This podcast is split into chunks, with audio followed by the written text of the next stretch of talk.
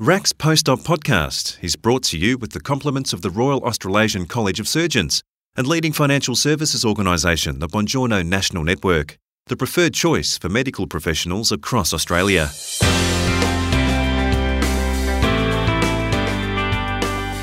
For nearly 20 years, general and acute care physician Dr Simon Quilty has witnessed up close the entrenched poverty that inflicts Indigenous communities in the Northern Territory. Their dire circumstances are exacerbated by systems failures and lack of healthcare. Despite the incredible challenges, there are opportunities though, and Dr Quilty commends the Royal Australasian College of Surgeons' attempts to encourage surgeons to work in remote parts of the country. Today, Dr Quilty is based on the mid north coast of New South Wales, but still contributes significantly in the centre, including his efforts with Purple House, which provides Aboriginal communities with much needed medical and social support. More about that in a moment. First, before Dr. Quilty studied medicine, he had a background in engineering. Chris Ashmore asks what inspired his transition to medicine.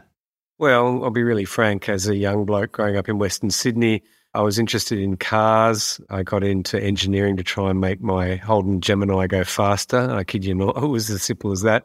And by the time I'd finished my engineering degree, I realized that I wanted to do something more focused on health. And I was particularly interested in the Northern Territory. I spent quite a lot of time as a kid out in Central Australia and in North Australia and realized that studying medicine might be a ticket to working with remote communities and to have a role in Northern Territory. What is it about the Territory, particularly the remote communities, that draw you to there? Well, I mean, firstly, there's the spectacular ecology and scenery of remote outback Australia. And I was fortunate as a child to experience that. And I think it was something that really sunk deeply into my heart. But then, secondly, and, and even more importantly, is the opportunity to work with Aboriginal elders, many of whom who can very clearly recall the first time they set eyes on a white person and realized that their world had forever changed. And over the last couple of decades, I've increasingly realized that this extraordinary experience to work with people with a completely different understanding of the world in which we live in and an incredibly valid understanding of the ecosystems of Australia so, working with old people who can tell you about the hunting habits of thylacines, because thylacines, which died out on the mainland of Australia some 5,000 years ago, are still within the songlines, and the knowledge of how they're hunted is retained by people that know this land better than any biologist or ecologist could possibly ever even imagine. And so the cultural complexity goes on and on and deeper and deeper. And the longer I've had the privilege of working for these elders, the more I've realized how much we all have to learn how to be a true and authentic Australian on this land that we all love so much. Absolutely. The territories are, vast area. Any particular places that you were in? Yeah, look, I've worked all over the territory, but I started the first specialist service at Katherine Hospital in 2012 and spent eight years working in Katherine. It's very dear to my heart. It's an extraordinary ecosystem at the bottom of Kakadu. It's the last permanently running river all the way down to Adelaide. So the biodiversity is breathtaking. The cultural complexity and diversity in the Katherine region is really quite amazing as well. It's an extraordinary frontier town where you can still really reach right into Indigenous culture. And my experience has been that it's been received with deep cultural generosity to teach me other ways of thinking and understanding about not only the landscape, but also health and well-being. There are challenges, aren't there, in the territory when it comes to facing healthcare? Many challenges. So obviously there's a logistic one. So for instance, a town like Katherine is 350k south of Darwin. Many people consider it to be a big town. It's got 10,000 people in it. So the tyranny of distance is great. Unfortunately, many colleges, and I speak mostly about the Royal Australian College of Physicians here, my own college, which is very different to the College of Surgeons. My college has completely failed to develop strategies to encourage physicians to work in places like Katherine or Tennant Creek. And so there's a lot of systems failures in terms of staffing hospitals and providing high quality care. And that's before you even get to the point that remote living and Aboriginal people have extraordinarily high rates of very complex disease. So for me, working in Katherine Hospital, I diagnosed a new case of rheumatic heart disease every week. Devastating diagnosis for little kids and one that I saw literally every week. The average age of death of an Aboriginal man in the Katherine region is 49 years. And yet, the Royal Australian College of Physicians has yet been to provide a single locally trained physician to that hospital apart from myself. And obviously, this is an issue across rural and remote sites everywhere. And so it's a combination of logistics, lack of strategy of our colleges to attract and retain staff, and then obviously really high burdens of complex illness. What are the answers then to fix these challenges? In terms of what colleges can do, I think that we could all learn from the Royal Australian College of Surgeons has done. A kudos to them. Congratulations. Amazing that they're pushing the agenda so hard and puzzling why the Royal Australian College of Physicians is so profoundly reluctant to try and make rural training a mandatory part of physicians' education, just as a simple start. And so we don't even have the ears of those people that have the privilege of living near Macquarie Street who are so resistant to engage in better training. So, getting doctors, good quality doctors that want to stay in that community and want to invest in that community is really important in a town like Katherine or Tennant Creek. Similarly for Darwin and Alice Springs, but less so. And then the real answers, though, for Indigenous health inequity is around colonisation and extreme poverty. And the conversations that I have to suffer through from friends and colleagues in places like Sydney that say lots of money is thrown at Aboriginal people. It is just completely not true. The depth of poverty in the Northern Territory has to be seen to be believed. So, for instance, I'll give you an example. In a town like Kintore, which is right out in the Western Desert, a beautiful town full of cultural richness and diversity and many happy people, the average adult income is $166 per week.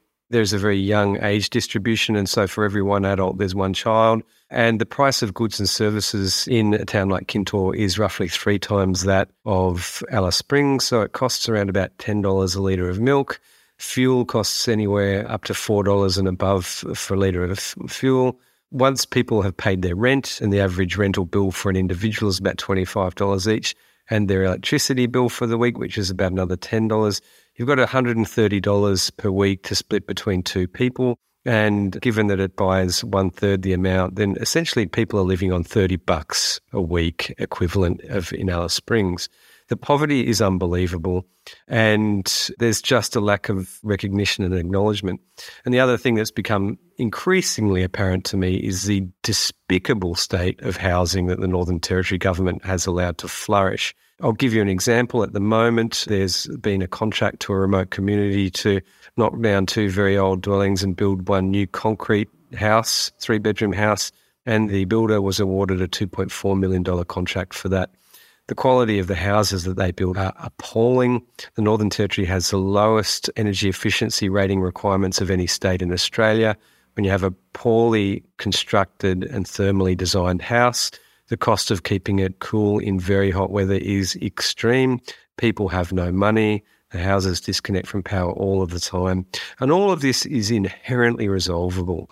For people who say, oh, these problems are too complex, there's no solution, I'll be quite frank, that's just frankly bullshit. And it's a lack of desire for governing agencies like the Northern Territory and federal government to really get down to the grassroots and to listen to what communities want and to allow communities to make their own solutions.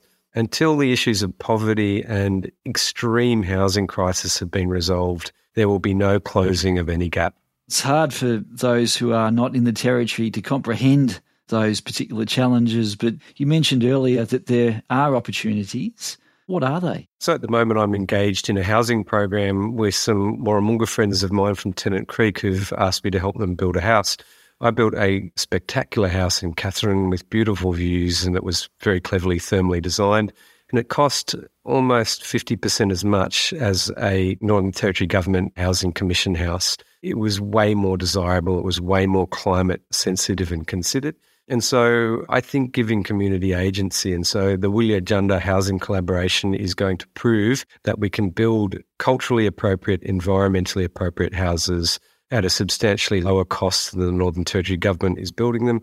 And I think we need strong advocacy from organisations like Royal Australian College of Surgeons to call it for what it is and to demand more clarity and transparency around how the Northern Territory government is misspending money on providing remote Indigenous housing. So you can't really expect any good health outcomes when people go home to two to three bedroom houses where 30 people live in a house. Absolutely. Now, can you tell me a bit about the initiative, the Purple House? Yeah, so look, I'm really very delighted and honoured to be the medical advisor for Purple House. It's a very clear example of giving community agency and seeing what they do. So in 2001, Pintupi people who had some of their elders starting dialysis in Alice Springs really wanted their elders to come home. The elders are the ones that translate the knowledge, the Pintupi knowledge, to the new generation. And so they were very wealthy and very globally famous artists whose artworks hang in the Louvre in Paris. And so they quickly raised a million dollars and they developed a board and a constitution. And they decided that they'd start providing dialysis in Kintore. And I remember being around in Alice Springs at the time and laughing at the madness of such a crazy idea. And lo and behold, by 2004, they were up and operating. And within a short period of time, the Warlpiri people, neighbouring Warlpiri people, saw what was happening and they also desired their elders to come home. And so my Pintupi board instructed their staff to assist the Warlpiri community to, in Yuendumu to build a dialysis centre there. And it spread on and on and on. And we're now dialysing in 19 remote communities. And we've got another five that are coming online pretty soon. It's a monumental success. I'm instructed to do what I do by my Pintupi bosses. These Pintupi people are deeply, strongly cultural and incredibly intellectually gifted, but in a different paradigm. And Purple House has this wonderful governance model where the board instructs us what to do. And sometimes it sounds a little bit crazy, but then everybody gets together and we realize that we can do what we're instructed to do. And it's a fine balance but it's a monumental success and it is absolutely Pintupi driven. And it's example of why a community agency is the only solution. Every time the Northern Territory government tries to intervene, they tangle it up and misspend money. And then if you give the agency to the community themselves and you continue to support them and allow them to thrive, then they do thrive and they come up with very innovative solutions that no white fellow would have even dreamed to consider. You've always had a passion for environmentally sustainable healthcare. What advice would you provide to healthcare professionals that want to be more sustainable? It's very hard to know, and it's wonderful to see people like Professor Forbes McGain charging ahead and showing an evidence based way of how to practice healthcare in a more sustainable way. And it's all of our obligations to contribute in any possible way that we can. I often work with juniors who have suggested to me that it's not their responsibility. In the Northern Territory, what I've seen over the last 20 years is nobody has taken responsibility. And I've seen senior clinicians in Darwin in particular just shrug it off as if it's not their responsibility. And you look around yourself, and I remember as a young doctor kicking off in Darwin and thinking that the adults in the room would soon sort out the incredible energy waste that was happening at Royal Darwin Hospital. And still today, there has been no attempt and no drive by any of the clinicians to really change the practice of the hospital, which is probably the highest carbon emitting hospital in Australia, if not the world per hospital bed. And senior clinicians do have a lot of sway. It just seems that they don't feel that it's their responsibility. And so it needs to come from the grassroots and it needs to come from a realization that governments have failed to address it. And then it needs to come from senior doctors that can start really putting caveats on the way that they're going to practice medicine. And even more so, it comes down to colleges like the Royal Australian College of Surgeons saying, well, we're not going to accredit your site if you don't meet some basic standards. I think there's a lot that the medical profession can do. We are very lucky in our privileged voice that is often listened to, and we need to use it courageously and loudly to lobby for environmentally sustainable healthcare. Dr. Simon Quilty. RACS Post-Op podcast is brought to you with the compliments of the Royal Australasian College of Surgeons and leading financial services organisation the Bongiorno National Network, the preferred choice for medical professionals across Australia. You can reach the Bongiorno National Network on plus 613 9863 3111.